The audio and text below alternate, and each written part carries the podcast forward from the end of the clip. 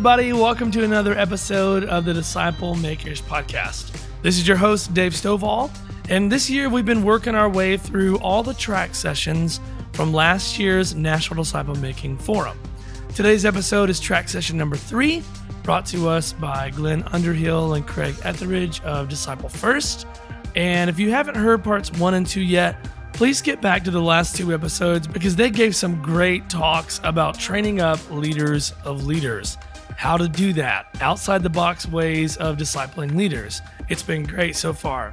Today's episode is about the leadership pipeline, meaning the cultures and structures that breed good leaders. So if you're somebody working at a church, or even if you're just working at a business and you want to know about raising up leaders of leaders, you're really going to enjoy and benefit from this episode today. So let's jump in and hear from Glenn and Craig from Disciple First. Here we go.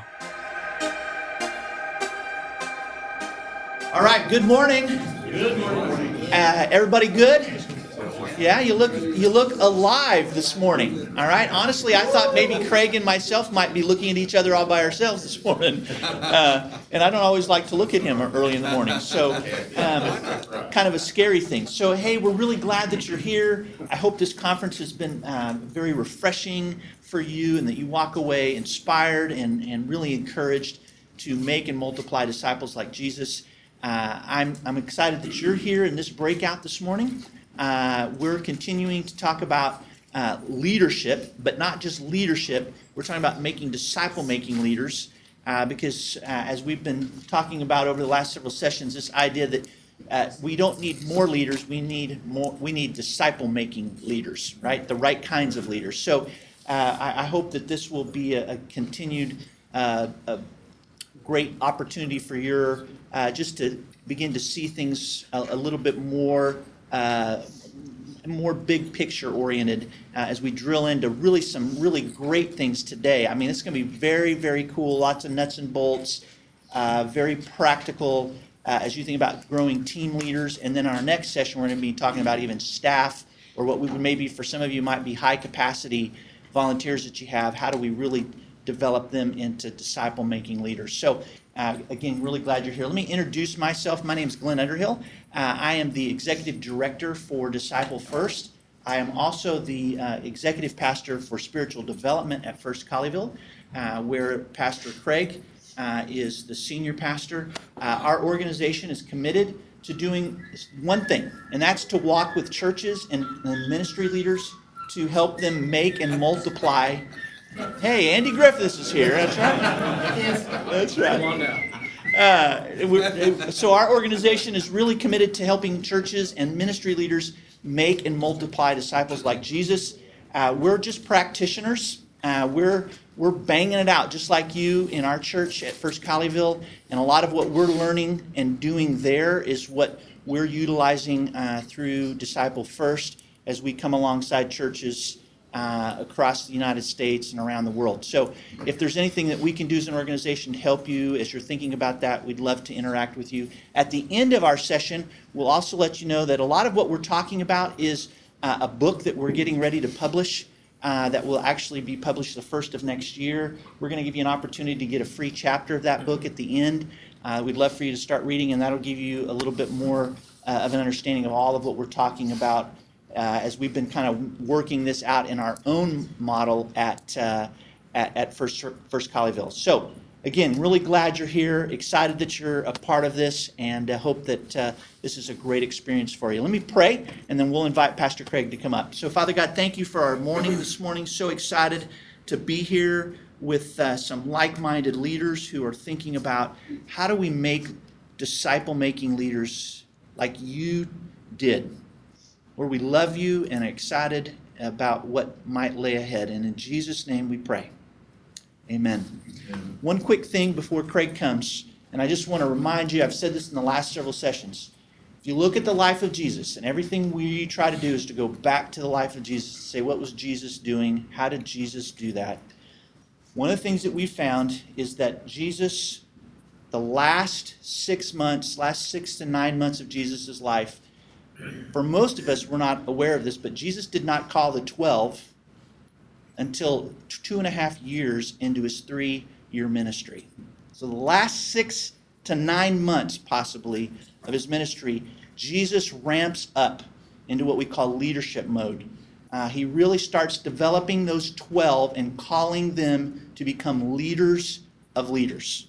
So, a lot of what we're talking about is born out of those last six to nine months of Jesus' ministry, public ministry, as he's really developing these 12 into leaders of leaders. All right, Craig?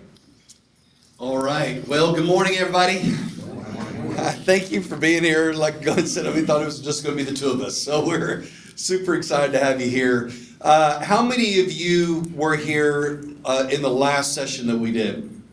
All right, so that's the majority of you. Some of you are not, so I'm going to give you a uh, two minute uh, recap of the last four hours. Okay, so here we go. So, what we talked about last time is you have a disciple making pathway. All right, we looked at that in the life of Jesus, and you have a leadership. I don't know why I'm writing because nobody can read my handwriting. Uh, pipeline, okay, that's going this direction. Okay, and under uh, the disciple making pathway, we we had four areas: uh, explore, connect, grow, and multiply. Uh, we took this directly from the, the Great Commission, but also uh, as we overlaid the life of Jesus on here, we began to see how much time he gave to each one of these uh, areas of development. If you'd like to know more about that, we, we do a, a four hour training just on the pathway that does a deeper dive into biblically rooted um, how Jesus moved through the, these steps. And I would encourage you to uh, check that out. From a pipeline standpoint, we talked about four, uh, five areas leaders of self, leaders of a team, leaders of leaders, leaders of a department, and then leaders of the organization, okay, or senior leaders. and so, what we said yesterday, the big idea that we're setting up is the fact that the preferred trajectory of a disciple making leader, which is what we're after, that was our session one, that we need disciple making leaders, is that uh, you don't elevate someone into leadership until they have progressed down uh, discipleship pathway, right? That part of the problem we have with many leaders is that they do this. This is what we call an L2, uh, L1 being uh, the preferred uh, disciple making leader. This is what we're after. But many times people they're they're moving down the pathway, but they don't continue all the way down it. And, and because of their talent, their skill, their ability, they shoot up into high levels of leadership. And so what you get are leaders in your church that have never are not disciple makers. They've never even been discipled themselves. And therefore the church will not multiply because there's no disciple making DNA in them to cause them to multiply. 95% of Southern Baptist churches never plant a church. Never. Say it another way. Only 5% of Baptist churches ever plant a church. Now, why is that? Why would, why would the, uh, you not want to multiply your church? Well, I think a lot of it is because the DNA of the leaders is not to multiply right? Because they don't, because if you're a disciple maker, you understand investment and release. You do that personally, you do that in groups, you would do that as a church. I think if you have a disciple making culture, uh, spiritual multiplication and church planting will just become a natural outgrowth. That's kind of where we are. We've been working really hard to create a culture of disciple making in our church. We have a lot of people that have multiplied themselves personally to the uh, some to the fourth and fifth and sixth and seventh generation. It's pretty cool. Uh, but we also uh, are, as a church now, moving into church planting. We've planted 12 churches over the last three years and um, are, are, continuing down that route because we believe that's the ultimate outgrowth of, of a disciple making culture. And so, if you don't have a multiplying mindset, it's probably because it's not baked into the DNA. And the way that happens is the, the moving down the pathway. Okay? So this is this is where you know many many church leaders are, uh, and the goal here is to have to try to bend them to being a disciple making leader. And the way that you do that is you have to progress them further down the pathway. You have to say, okay, man, I'm here, Uh, but I've never really been discipled, nor have I really multiplied my life, and so I have to move them that direction. Now, the problem is some L2 leaders uh, are agreeable to that. They're like, yeah, you know, I, I do need that. No one's ever invested in me, and I want to do that, and they will move this direction. Others will say, you know what, uh, I, I, don't need to do that. I, have been to seminary, man. I, you, haven't you seen my resume? You know, I'm awesome at what I do. What are you saying that I need to develop? I don't need to develop it. You know, that kind of attitude, they're going to stay right there. And it's going to become problematic. Okay, we did uh, mention that there are there's an L3 option over here, which is a person that they get to multiplication and they're doing awesome, but they've never been invited up to leadership. Recognizing that there are some people here that are not gifted to be leaders and, and they don't need to. And we need a whole lot of people right here. But there may be some that, man, should be elevated into leadership that are either overlooked or are in some way uh, suppressed uh, by L2s. okay oh man here we go so so this is this is the reality that we're dealing with now this is the big picture what i've been trying to do the last two sessions is just kind of give you a big philosophical viewpoint now what we're going to do is we're going to we're going to do a dive into some very practical stuff. How did Jesus train up his leaders? Okay? How did Jesus, as he developed them, train up and build up leaders? Jesus was a disciple maker, he was also a kingdom builder. And so you have to do both. You have to disciple people in your church, but you also have to raise up leaders. I think about Paul and Timothy, right? Remember when Paul recruits Timothy? The leaders of the church said Timothy was a great guy that he was a he was he was he had been developed and he was ready to to be raised up in leadership. This is how the early church raised up leaders. They didn't send them to seminary. They developed them in the church. Now, I, I teach a course at Southwestern Seminary, so I'm not anti-seminary. All right, don't hear me say that.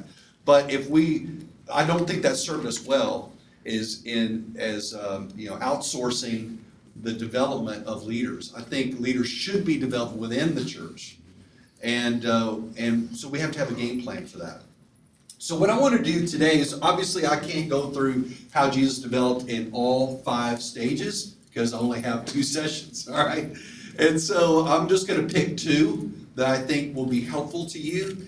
And then um, obviously, uh, once the book comes out, then we'll we'll dive into all of them. But what I want to do today, or in this session, is I want to talk about how Jesus developed uh, team leaders. Okay, how Jesus developed team leaders. So we're gonna. That's what we're gonna look at uh, right now. Uh, team leaders are important in every church, and your church is filled with team leaders. No matter the size of the church, your church is filled with team leaders. They kind of set the environment. They can make it very hostile and negative. They can make it wonderful and awesome. And really, the the the members of your church are served first by team leaders.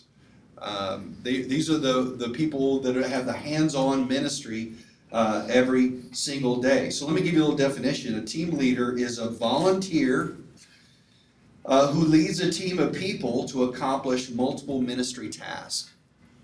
Uh, team leaders, most I, I, say volunteers, most mostly volunteers in churches.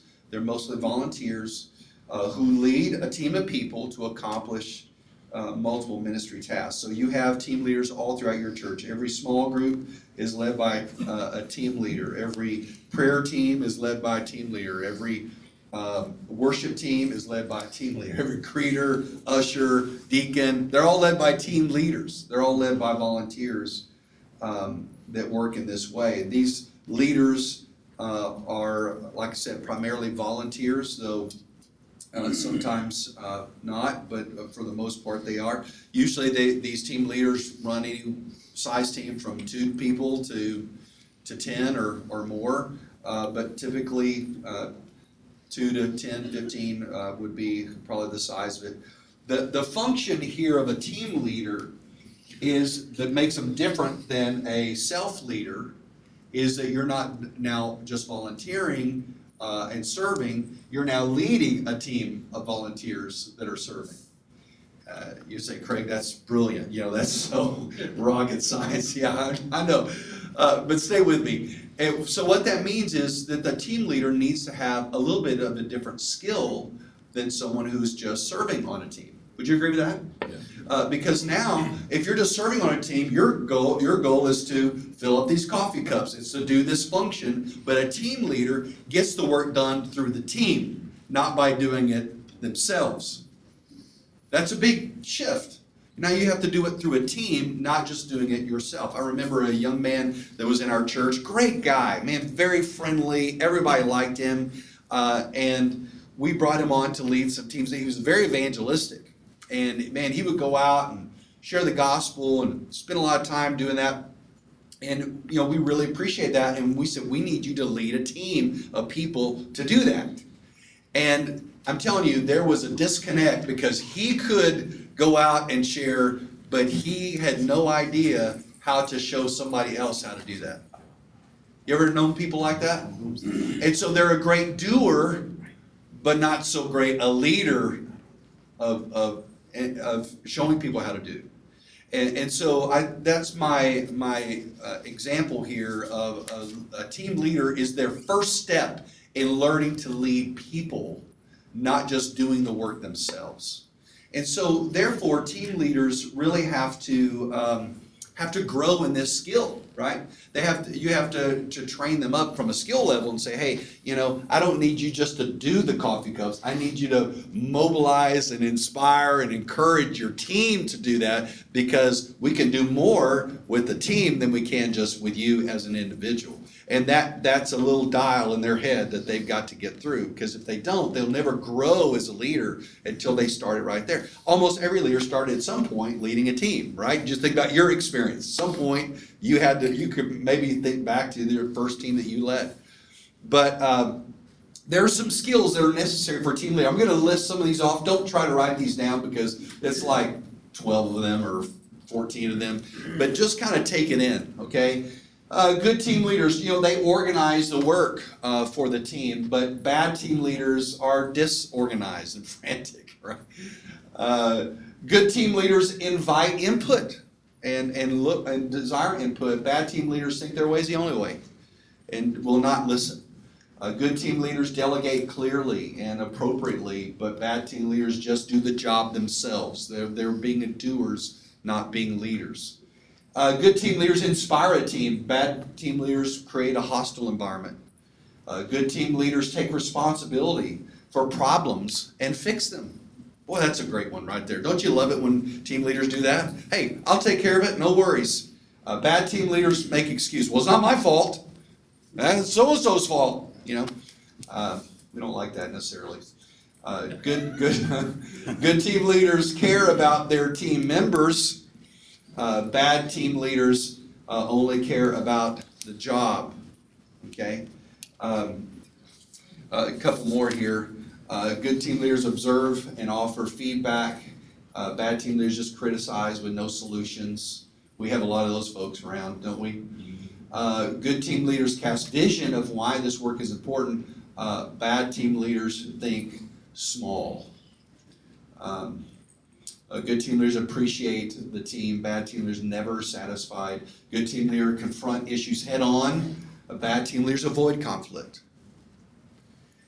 I've got stories for every one of these guys. Uh, good teams leaders encourage the team spiritually. You know, bad team leaders uh, ignore spiritual issues. Uh, good team leaders uh, evaluate team members uh, uh, to leadership or elevate team members to leadership roles. They're trying to always raise up people behind them. Uh, bad team leaders just hold people down. And uh, so I think we all have uh, probably experienced to some degree uh, good and bad team leaders. And so it's really important that we develop those leaders. I tell you what, probably the greatest uh, challenge in churches, and I'm, I'm number one uh, guilty of this, is that we, we recruit somebody to lead the team. We may show them how to do the job that we're asking them to do, and then we're off to something else. And so we don't really develop and cultivate these team leaders.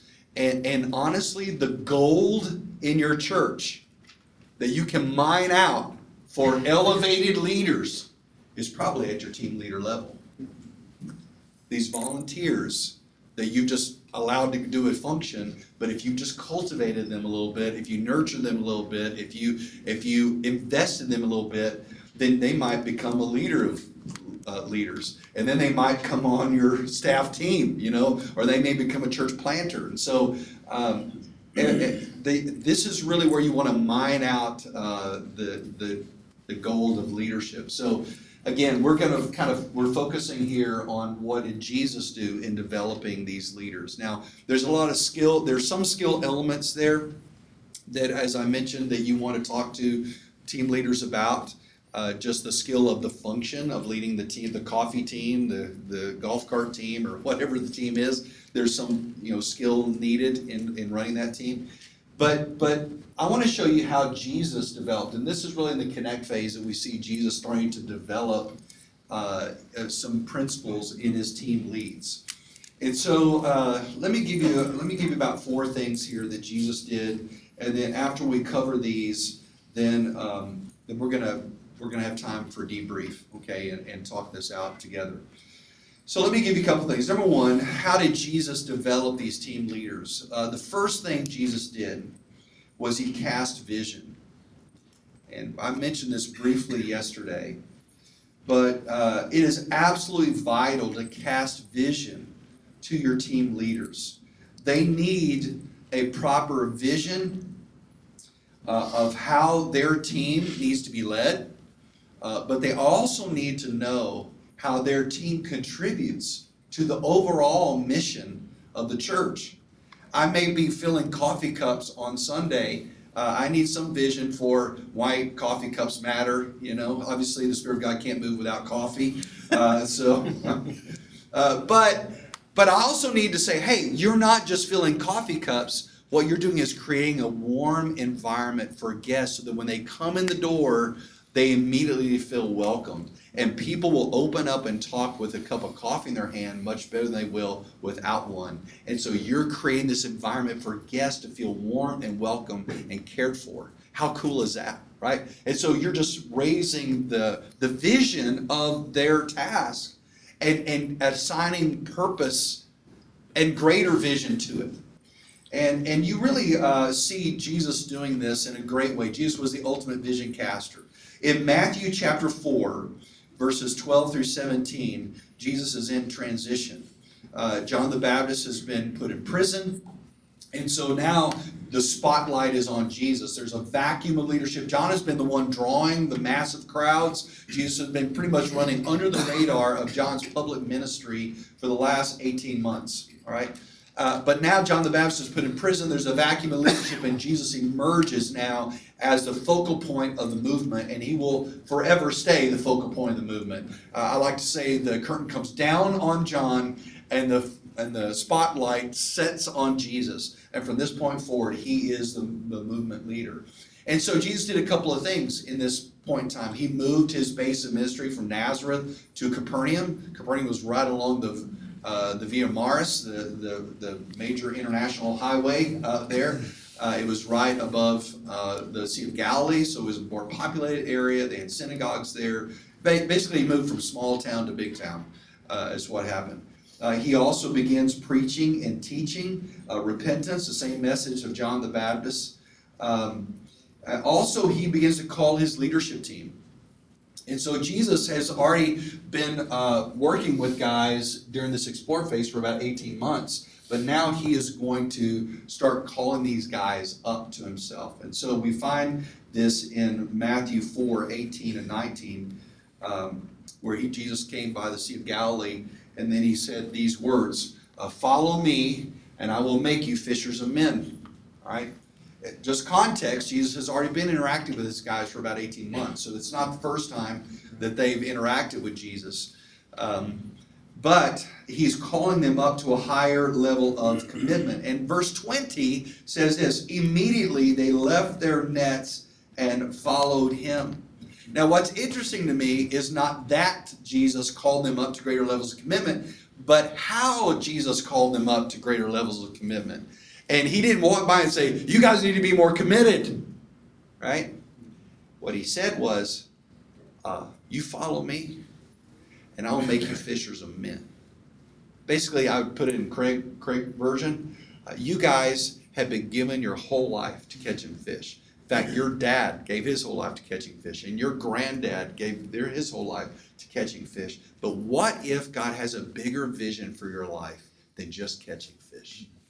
What if God's vision for your life was something greater than you could ever imagine? That your life could be catching people. See, this greater vision is what Jesus was so good at casting. Uh, and because of that, he drew men to him. And so uh, you think about think about this. I think he tapped into something that every one of us wants, and that is we want to make a difference with our life. Every single one of us want to be sure that we make a difference. We don't want our life to just not matter. We want to leave an impact. We want to uh, make a difference, and I think that desire is hidden inside the heart of every person. Uh, that everybody wants to make a difference in their life, and, and so um, calling out that and saying, "Hey, uh, you're made for more." You're made for more. Uh, that God's got a big vision for your life. I see in you something great that God could call out and God could use in an incredible way. Just think about what's if somebody spoke that into your life. How revolutionary that would be.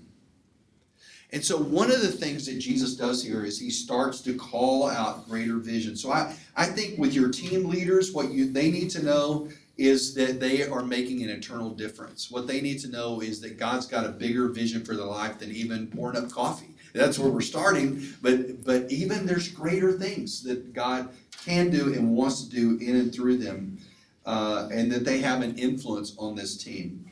Um, so it's really just important for you to draw back and cast a lot of vision. So if you are leading some teams uh, at your church, or you have team leaders in your church, You've got to find some way to speak into them and cast vision to them and, and see who pops. You know, we call them poppers in our church. And, you know, I don't know how to explain that other than when you speak something like that to somebody and they're like, yeah, maybe I am made for more. You know, maybe, maybe I could do, you know, you see it in their eyes and, and you're, you're pulling them up to a higher level. And what you'll find is that some will want to take that next step and someone wants them to believe in them. Right? Jesus did a great job of doing that. That's the first thing Jesus did in, in this area of development. Uh, the second thing that you could do uh, is you need to get them out of the building. Get them out of the building.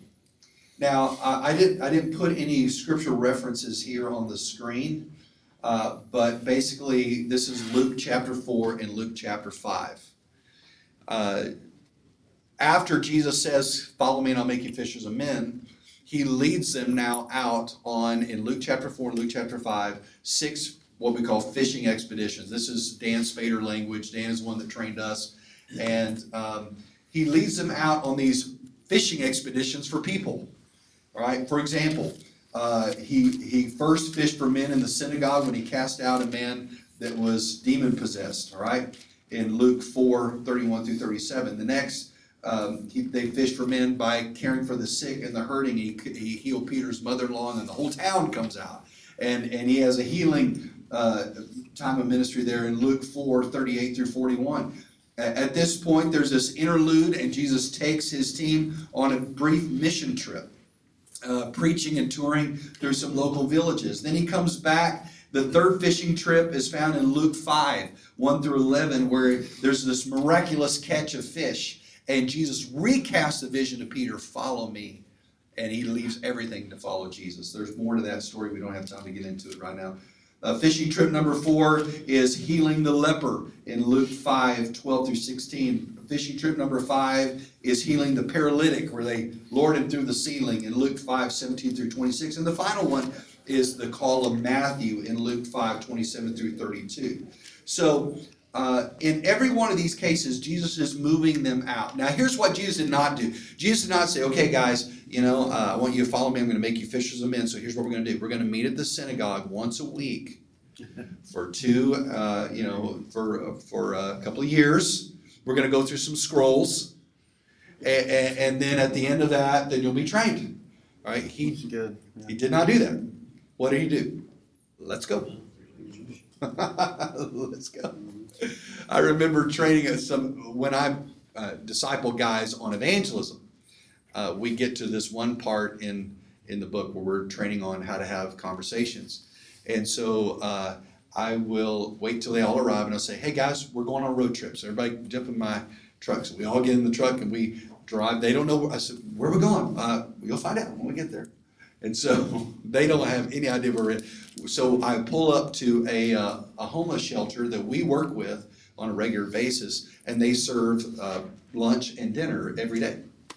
And so I pull up in the parking lot, and they're like, Where are we? And I'm like, Well, here's where we are. We're at this uh, shelter, and we're going to go in there and we're going to serve a meal to all the families that come.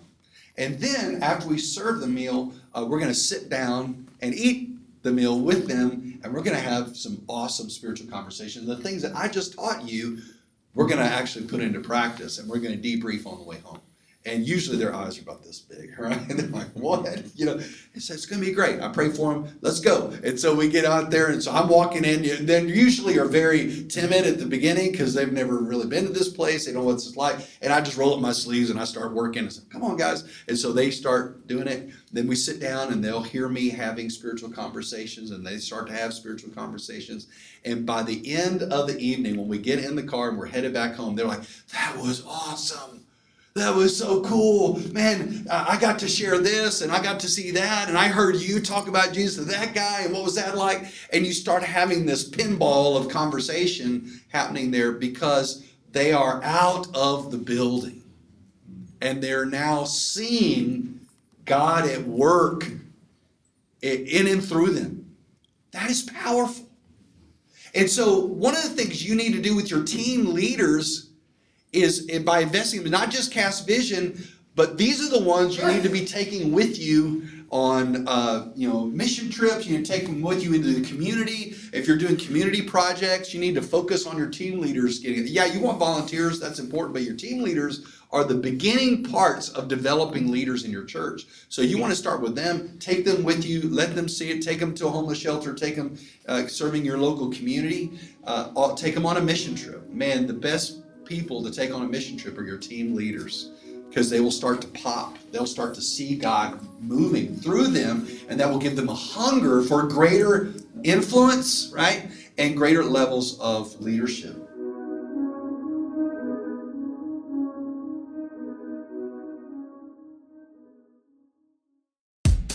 Hey, I hope you've been enjoying this episode so far. I wanted to take just a second to tell you about the discipleship.org collective. It's an online community designed for disciples and disciple makers. And if you're a follower of Jesus, then you fit in one or both of those categories. And we made this website with your needs in mind. The website itself is super cool because it's like stepping into a virtual church building. There's a welcome center, an auditorium for main events, and even some classrooms. Right now, you can get free access to this collective where we provide weekly webinars, we've got ebooks, and even disciple making assessments for you and also your whole church. And don't mistake this for just a website, it's actually a community for disciple makers. Basic membership is free, but there's also a premium access option that includes courses, certifications, and online gatherings with other leaders from around the world. So go to discipleship.org slash collective and sign up for your free membership today. I think about Zach. We mentioned Zach yesterday. Zach was uh, one of the guys that actually rose to leadership by following this trajectory. Uh, and and as he uh, grew in disciple making uh, in his pathway, he was being slowly elevated into different areas of leadership in the church. But one of the key uh, elements of that was that Glenn took him to Zambia, and they went to Zambia together, and they were ministering there and uh, making disciples uh, right there in Zambia. And Glenn, at one point, they were outside. He said, "Man." Check this out. Jesus said, Go and make disciples of all nations. And guess what we're doing right now? That's what we're doing. And it was like, click, you know, this light comes on. Uh, so, your team leaders, one of the best things you can do is speak vision into them and get them out of the building. All right? Just take them with you. All right? Let me give you a couple more here. Number, number three. Y'all with me? Still with me? Still with All right, trying, trying to make this uh, practical. All right. Number three, take them deeper. Take them deeper. Another step here in, in this phase of ministry, it seemed that as the busier Jesus got, the more he spent time to, uh, to spend with the Father. Uh, took time to spend with the Father. Mark chapter 1, 35 through 39. Uh, very early in the morning, while it was still dark, he got up, went out, and made his way to a deserted place, and there he was praying. And Simon and his companions searched for him, and when they found him, they said, Everyone is looking for you. We got crowds, we got business to, t- to tend to, right? And he said to them, Let us go on to the neighboring villages so that I may preach there too. This is why I have come. And he went into all Galilee, preaching in their synagogues and driving out uh, demons. Why is this important? Jesus is modeling for his men this important principle that to go deep, you have to, uh, you must go deep before you go wide. Okay? You have to go deep in order to go wide. And um, this is an important principle they need to learn. Hey, if you really want a breadth of ministry, it starts with a depth uh, of ministry. And so uh, Jesus modeled for them the importance of going deep. And uh, the deep things are what allows you to build a foundation spiritually for you to build on for greater influence and leadership. This is the problem with many leaders, right? Is that they don't have the depth, right? They haven't progressed down this way uh, enough to have a, a solid spiritual foundation. So when they they go up in leadership, they're tottering on a on a, a faulty foundation. And, and this is why many leaders fall. And so to cultivate this team leader, you say, hey, you need to go deep, deeper in your walk with God. Uh, this is why we really think that this is an opportunity for you to move them from the connect phase to the grow phase and by discipling them and taking them through your discipleship tools that you have. You know, for us, it's the Grow Series. For whatever tool your church is using, you need to have one, and you need to initiate that and start to disciple uh, your uh, team leaders. Chuck Swindoll wrote this. A pastor came up to him at one point in a conference, and the pastor said, "quote I am operating on fumes. I am lonely, hollow, shallow, and enslaved to a schedule that never lets up." That's what this pastor said to Swindoll. And he wrote uh, in response to that, he said, as a result of my observations uh, uh, and that recent encounter specifically, I decided to do some serious thinking and reading and praying. My journal became an anvil on which most of my private thoughts were hammered out. Thankfully, I have had the time to let those thoughts linger and spawn other thoughts that drove me deeper until I arrived at the heart of what seems to be the core issue a lack of intimacy. Pure and simple, that best defines the problem. An absence of intimacy with the Almighty. Involvement, yes, uh, but intimacy, no. Activities and programs of plenty, but no intimacy. And I think that that's that is certainly true for so many people. Um, Jesus would revisit this theme again at the end of his time with his disciples, right on the night before he died, uh, under the, uh, the, moonlit sky, Jesus would pass through a vineyard and he would say these words I am the vine and you are the branches.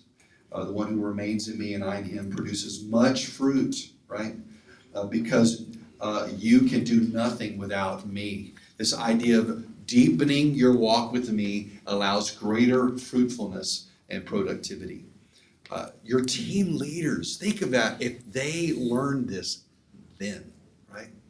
Jesus introduced these things early on with his team leaders. He was beginning to help them understand that their depth of uh, walk with God will help them produce greater results in the future. So they need to grow. Your team leaders, man, they need vision. They need you to take them out. They need to experience the power of God at work, but they also need you to spiritually invest in them or somebody to spiritually invest in them. It may not be you, all right? You may be the pastor. Really, who needs to be doing this or the leaders of these team leads. These are, these are the ones that would be uh, casting vision and multiplying, discipling them. Uh, but uh, it is important that, that, that you or someone invest in them spiritually in this way. Uh, let me give you uh, one more, okay? One more, and then we're gonna we're gonna talk about it. Uh, we got plenty of time here. And that is, uh, fourthly, uh, to Jesus and your team, your team leads need to cultivate a shepherd's heart. They need to cultivate a shepherd's heart. Jesus uh, cultivated and identified what a shepherd's heart looks like to these men, even in this early stage. Uh, Jesus had multiple in this in this phase right here. Jesus had multiple conflicts with Pharisees, multiple conflicts, and I'm not going to go through all of them, but I will highlight one of them. At one point, this is found in Mark chapter 3, the Pharisees were looking to get rid of Jesus, and so they knew he was a sucker for a hurting person. So they knew Jesus was going to be at the synagogue, so they put a, a man with a shriveled hand uh, right there in the synagogue. And of course, uh, they knew that this was this man was really bait, right, for Jesus. Uh, they thought, oh, we can get him to heal this man, uh, and he'll break the Sabbath, and we have another charge against him. And of course, Jesus uh, saw the man and saw the situation and knew what was happening. And so Jesus stood up the man in the crowd. Mark 3, verse 4 says, Is it lawful on the Sabbath to do good or to do harm, to save a life or to kill? Jesus asking the crowd, uh, What is right? He's got this guy right here. And uh, no one said a word, they were silent. And this is what we read in verse 5.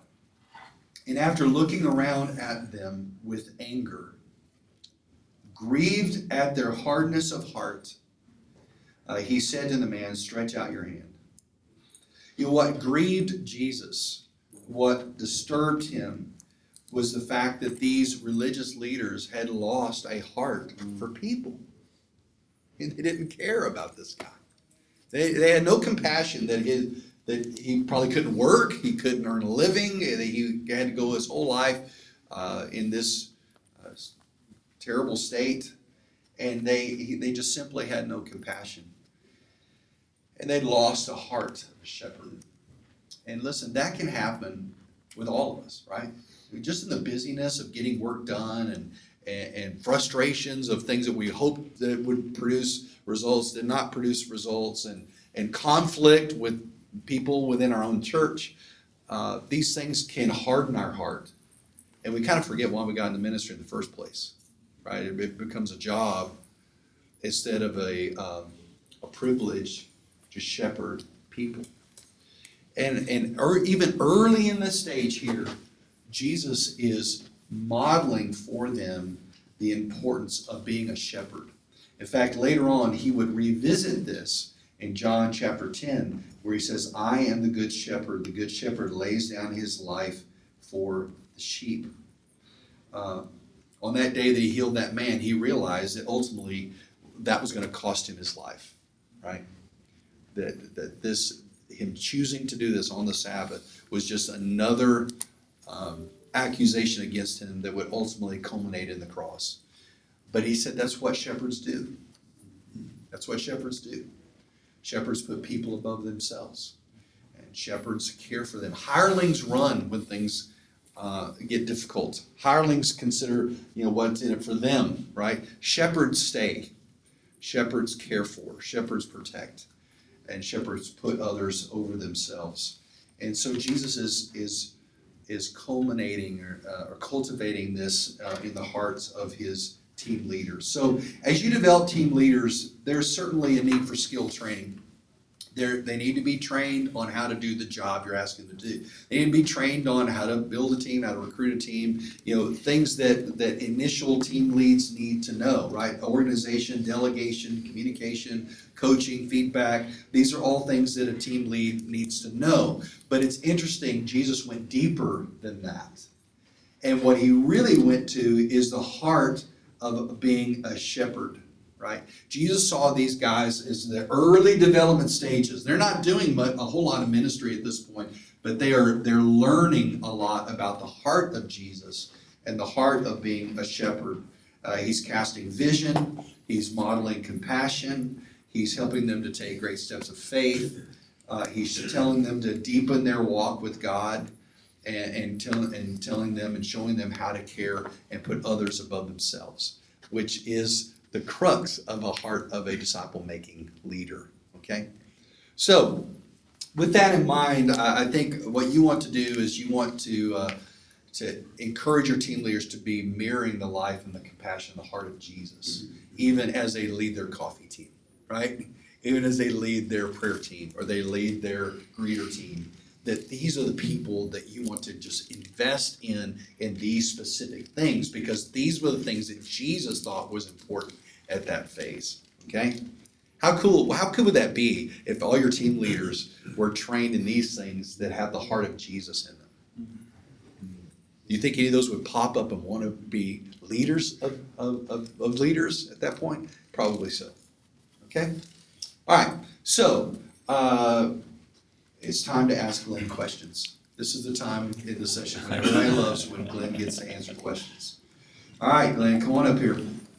Uh, Glenn is, is uh, uh, he is leading divisional leaders that lead leaders of leaders that lead team leaders. So all the problems bubble up to this guy, right That's here. right, absolutely. Um, so, Glenn, which of these elements, uh, as we've kind of been going through them, this idea of casting vision, this idea of taking them deeper, um, having the heart of a shepherd, um, which one of these uh, stands out to you as most important, maybe for, for some of the team leads that we have right now in our church?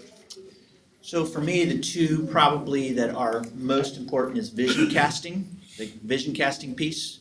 Uh, I don't want people to get an idea that I'm using them to fill a specific task. I want them to understand they're getting to be a part of what God's doing, and they're getting to be a part of a kingdom agenda plan. And for me, it's saying, hey, I we see uh, redemptive potential in you, and the fact that you're going to get an opportunity to be this preferred picture of what, what Jesus wants for you, and you're on a journey to something more significant than you're doing right now. So, vision is probably my biggest one uh, that we work a lot with on our team, and our leads pushing down is saying, man, cast that vision, cast that vision over and over and over. And then the last one is that probably the, that last one we talked about the shepherd's heart. Uh, we really want to grow a shepherd heart uh, in our. Not that all four of those aren't important, but that shepherd piece. Because when I start to see a guy or a gal that really is developing a shepherd's heart, I know they're ready for the next stage in leadership. Uh, because I know that the, the, that their character and their competency is beginning to really uh, look more and more like Jesus, and they're ready to kind of go to that next stage uh, because now they're starting to focus off of themselves, and they're beginning to have a, a heart for others. Uh, and when one of the things we talk a lot about in our pathway, even amongst our leaders, uh, when we do our leadership academy, is as people are walking through the pathway, it starts with I in the explore phase. It moves from I to me in the connect phase because a lot of it's about me. And If you stay, and it's okay because you're growing and developing, but we don't want them to stay there. When they move to the, the grow phase, it starts to become about we. But when they get to the multiply, it's all about others. And that is where, man, the just the enormity of, of real life gets to be lived at its fullest. Yeah. So, um, boy, that's really important, right? Uh, that person turns from being inward focused to caring for others, and that's part of that shepherd's heart uh, idea and casting vision. So, um, uh, part of one of the things we talked about Jesus doing is taking them deeper. What what does that look like? Uh, let's say you've got a team leader that's running a small team. Uh, how how do you take that team leader deeper? What does that look like um, in, in your context? Yeah, so for us, some of the deeper aspects are we want to know about what's we want to know what's going underneath the hood. So we're we're looking on the inward part of the hood and finding out, hey, what's going on inwardly and, and what areas can we help develop in terms of your, your character on a deeper level? Uh, and how can we help uh, to grow that really well, uh, which creates lots of opportunities for engagement and conversation. Can I just say again, making disciples is not a classroom oriented thing. Uh, I said it again in the last session, and I'll keep saying it again. It's really about life on life relationship and learning to ask a lot of great questions. Uh, another thing, deeper wise, is uh, I want to help them to start thinking about other people and knowing where other people on their team are. You might have some small group leaders who, man, all they think about is I gotta I gotta lead a small group tonight. I gotta lead a small group tonight. I gotta get my let I gotta you know get ready. I gotta prepare and blah blah blah. And we're like, man, that's that's that's important. But do you realize the significance that you're playing amongst the, the, the, the spiritual trajectory that sits in the room that you're you're shepherding right now? do you know where those people are in your group? Are, are you helping them to think about their next steps? It is so much greater than you just getting up and teaching a lesson or leading a small group or facilitating a small group lesson or this or that. You are helping the spiritual trajectory of others in that group. And so that's a deeper piece. Is how can I how can we help you think at a deeper level of of really that of how you're going to help people take a next step. Because we say this constantly. The goal is not to have a menu oriented church, but to have a map oriented church. We want to create a map to help you go from being uh, from being far from God to becoming a fully trained disciple. We want to give you a map of how to get there, not to offer you a menu. Because if you're like, how many? I don't. I mean, if you go to a restaurant and you have a menu, we were at a, a restaurant last night eating, and, and sometimes it's overwhelming. So you just start kind of picking and choosing and hoping. We will not make disciples or grow up disciple making leaders having a menu. Because you'll just move from one piece to the other. But if you create a map and give people a destination and point them to something greater and let them know that as they cooperate with the Holy Spirit, the Word of God, and the people of God, great things happen. Great. All right, so let's, uh, let's talk about this for a little bit. We've, we've been just talking about how you develop team leaders. So what questions come to your mind that you're wanting to know? Yes? Help me just visualize what it's like for uh, someone on a team or a team leader. So uh, a team leader would be part of the Connect group Mhm. that's different, and then part of this team, and then maybe part of a growth group. So would they be in three different things at the same time? Uh, it's a possibility. I mean, it doesn't always happen that way. Normally at this phase, you, you don't, you wouldn't elevate someone to be a team leader until they have at least stepped into this connect phase, which means they have given their life to Jesus, right? And that they're in the church and they're in a group, uh, they're in a connect group of some kind. So you want them at least at that level. Does that make sense? Yeah. Now, volunteers could even be pre-Christian, and we, we encourage that, but uh, man, if someone's going to be a leader of a team, we want them to know Jesus and be a part of our church. Um, that's kind of a no-brainer, but I've seen people elevate people even in a team leads that should not be there, and then it's very awkward to tell them they can't do that. Uh, trust me, we just had a conversation like that, and it wasn't it wasn't pretty. So, that being said, yes, they're in the context of, of church life and they're saying, hey, I want to volunteer. So sometimes that volunteerism happens on Sunday morning. That's, that's one of the easiest team leads, and we have a lot of teams that operate just on Sunday morning. You know, they're gonna, they're gonna volunteer an hour in the kids area, and they're gonna lead a team, you know, in the nursery, or they're gonna lead as a, a breeder, a team, team of breeders or something like that. So a lot of those happen. Because I'm looking at time, and especially young families, just say, I don't, I don't have any time to serve, you know, I don't have time to be a part of a group.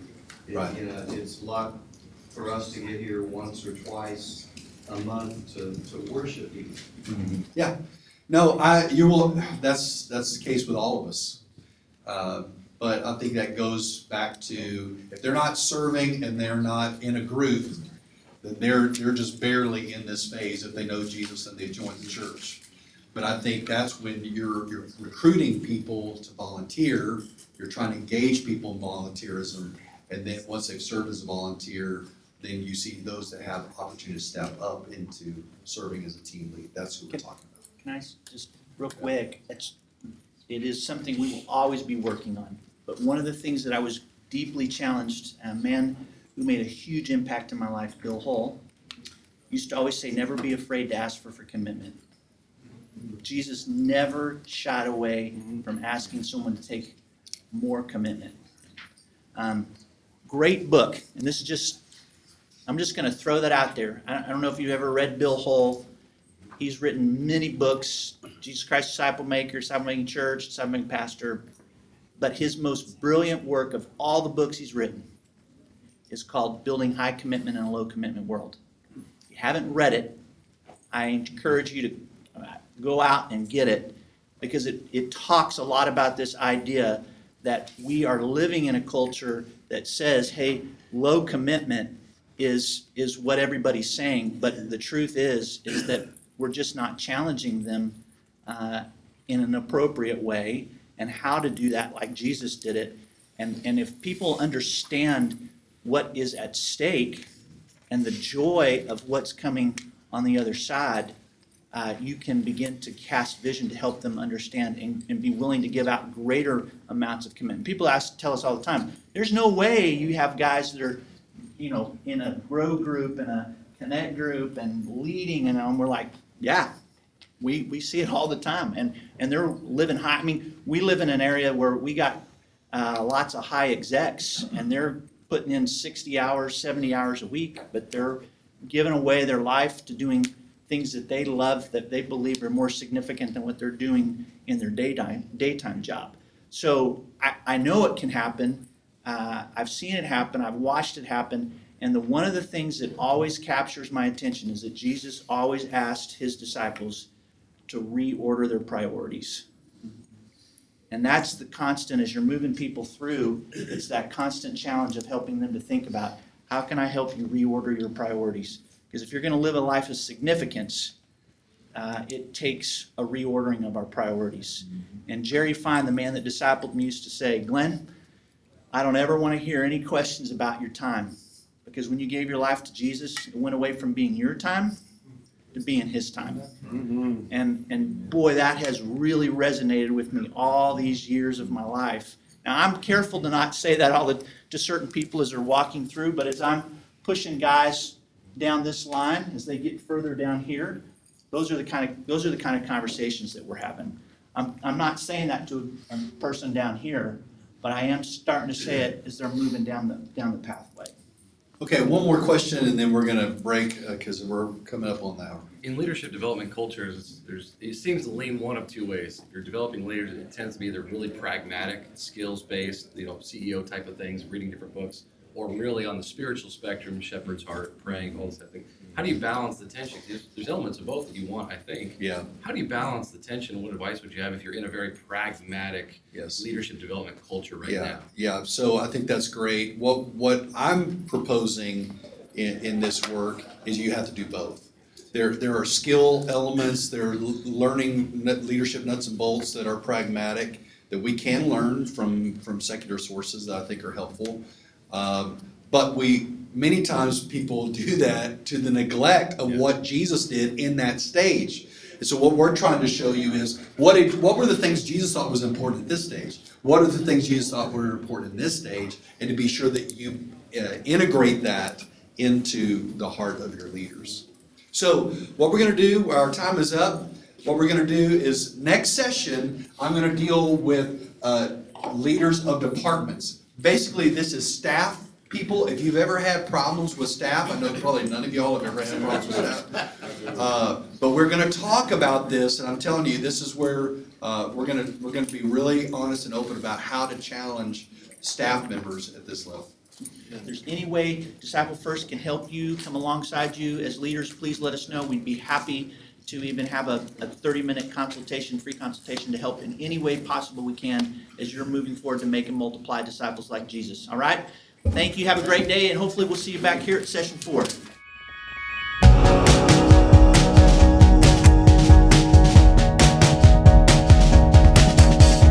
That's all we have for today. Thanks so much for listening in. And the next episode is going to be the last track session from discipleFIRST from last year's forum. And uh, so you're going to want to make sure you stick around and catch that episode that'll be dropping here in a couple days. That brings up a really good point. If you like these podcasts, I want to ask you to hit subscribe so that you can stay up to date every time I release a new podcast episode. And while you're at it, go on over to discipleship.org slash collective and sign up for a free account because it's a pretty amazing online community there. All right, take care, have a great day, and stay safe.